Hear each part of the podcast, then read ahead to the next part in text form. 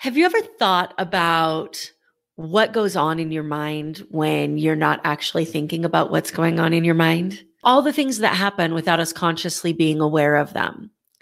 And I'm not just talking about the physical things like running blood through your body or pumping your heart or moving your shoulders. You know, I just, I just shrugged my shoulders, moving that. I'm talking about the time that you realize that you're singing in the car the time that you realize that you've been on autopilot driving, the time that you realize that even though you're trying to eat healthy, that you just walked past a cookie, picked it up, and ate it. Habits, both the good ones and the bad ones, are by definition unconscious. If that's the case, how do we see them? How do we change them? How do we make better habits? My name is Amber Furman, and this is the More Than Corporate Podcast. Welcome to the More Than Corporate podcast. I'm Amber Furman, recovering perfectionist and serial accomplisher. If you're anything like I used to be, you've been living your life thinking that if you accomplish enough stuff, you'll finally find the success you've always wanted. But what if it's not about accomplishing more stuff? What if it's about accomplishing the right stuff? I believe you don't find success, you create it by intentionally designing the life you want and having the courage to get out of your comfort zone to live your design. I went from doing what I was supposed to do to doing what I love to do, and now I get to help others do the same. Keep listening as I chat with inspiring people who make it their mission to live their best life every day and learn how you too can live the life you've always wanted.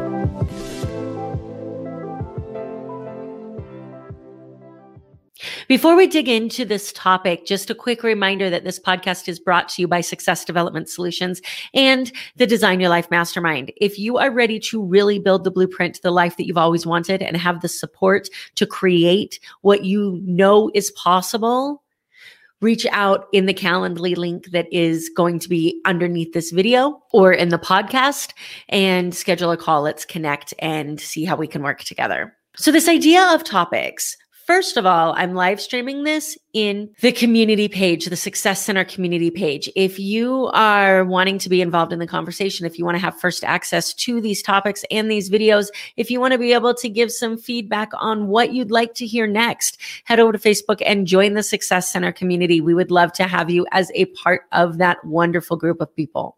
Habits. What are they? How do we change them? How do we become aware of them? This is a really interesting topic to me because so much of what I talk about is being intentional and making intentional choices and intentional actions. So, with that being said, if we're talking about habits being unconscious, yet these intentional actions are so important, how do those two things go together? I'm rereading Atomic Habits by James Clear. And, you know, we've said in past episodes, you never hear the same song twice because you're a different person the second time that you hear it than you were the first time that you heard it. Well, the same thing applies to reading a book. You never read the same book twice because by the time you read it a second time, you've changed what you think is important, who you are, your values, your perspective of the world. That's all changed. So you never read the same book twice. If you never read the same book twice, then you can get different things from each part of the book that you didn't get before. So what are habits? I'm reading this this book James Clear and he really starts to dig into the fact that habits are those things that happen when we're not thinking about what's going on. It's the things that have been so ingrained to who we are that they have become completely unconscious to us, that they happen without us consciously thinking that they should happen. And these are created through all kinds of experiences that we have. We are either trying to move towards pleasure or away from pain. So we make we we realize that something either gives us something that we're looking for or it takes away something that we don't want. And so we want to recreate that behavior because all our mind wants to do is please us and be able to create the response that we initially had as this goes on and on and on and on, the new habits are created.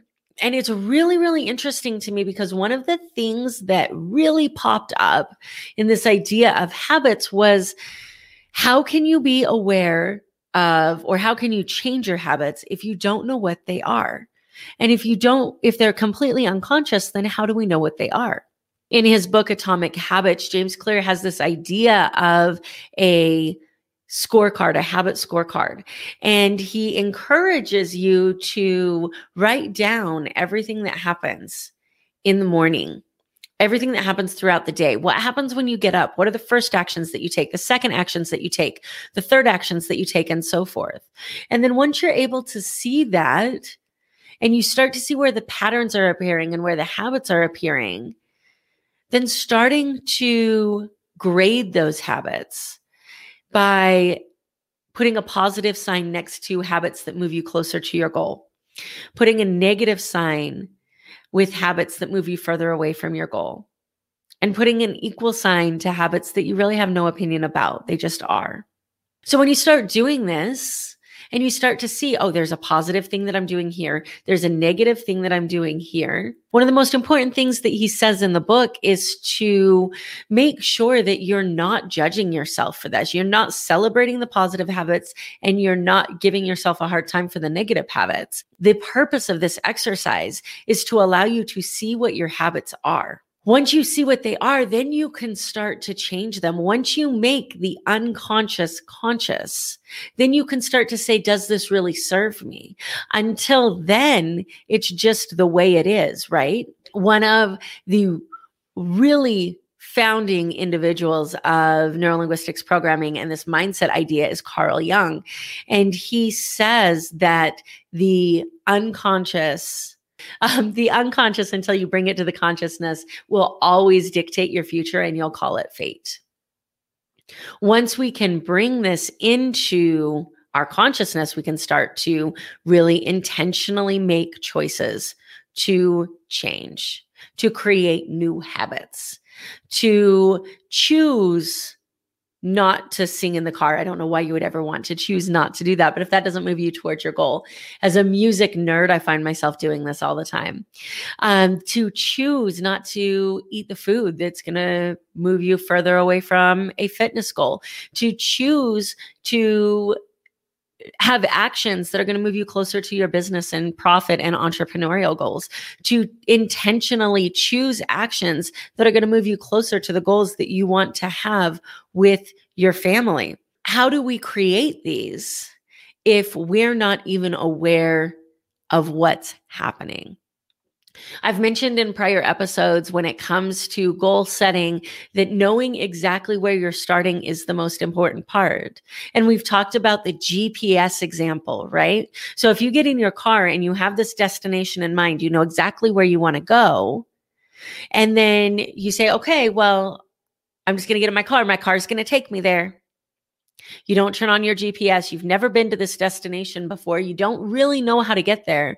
And you have this thing that's going to lay out for you all the possible steps and all the routes and now all the roadblocks and construction and detours that you need to make. You have it right there in front of you. If you don't turn it on, what are the chances of you meeting your destination? Secondly, if somebody's giving you instructions on how to meet your destination, but they're not in the same place that you are, then how valuable are those instructions if you're not taking that into consideration? So, sticking with the GPS example, if we are wanting to go to Arizona, for example, my path to Arizona from Nevada is going to be completely different than somebody's path to um, somebody's path to Arizona from, say, New York. This is something that knowing your starting point, knowing exactly what it is that where it is that you're at is so important. And your habits are the same way. How do you know what to change? How do you know what tiny behavioral changes will make a huge difference if you haven't really taken the time to understand where it is you are now and what you're doing? How do we create these new habits and how do we get rid of old habits? if we haven't actually taken the time to understand what our actions are right now and what the purpose of those actions are. Because let's be real, when we are considering making, when we make a choice, we're making that choice because we believe, again, that it moves us closer to a goal or further away from something that we don't want to have. So if we sit back and say, well, what's the real purpose of this? Let's take the money, for example. Let's take the I'll be happy when moment that we talk about so often. This I'll be happy when moment in my generation, it was six figures. I know that was my I'll be happy when moment, six figures income and everything's going to work out okay. So if we would have instead said, what is it that you think six figures is going to bring you? Then you have an answer to that.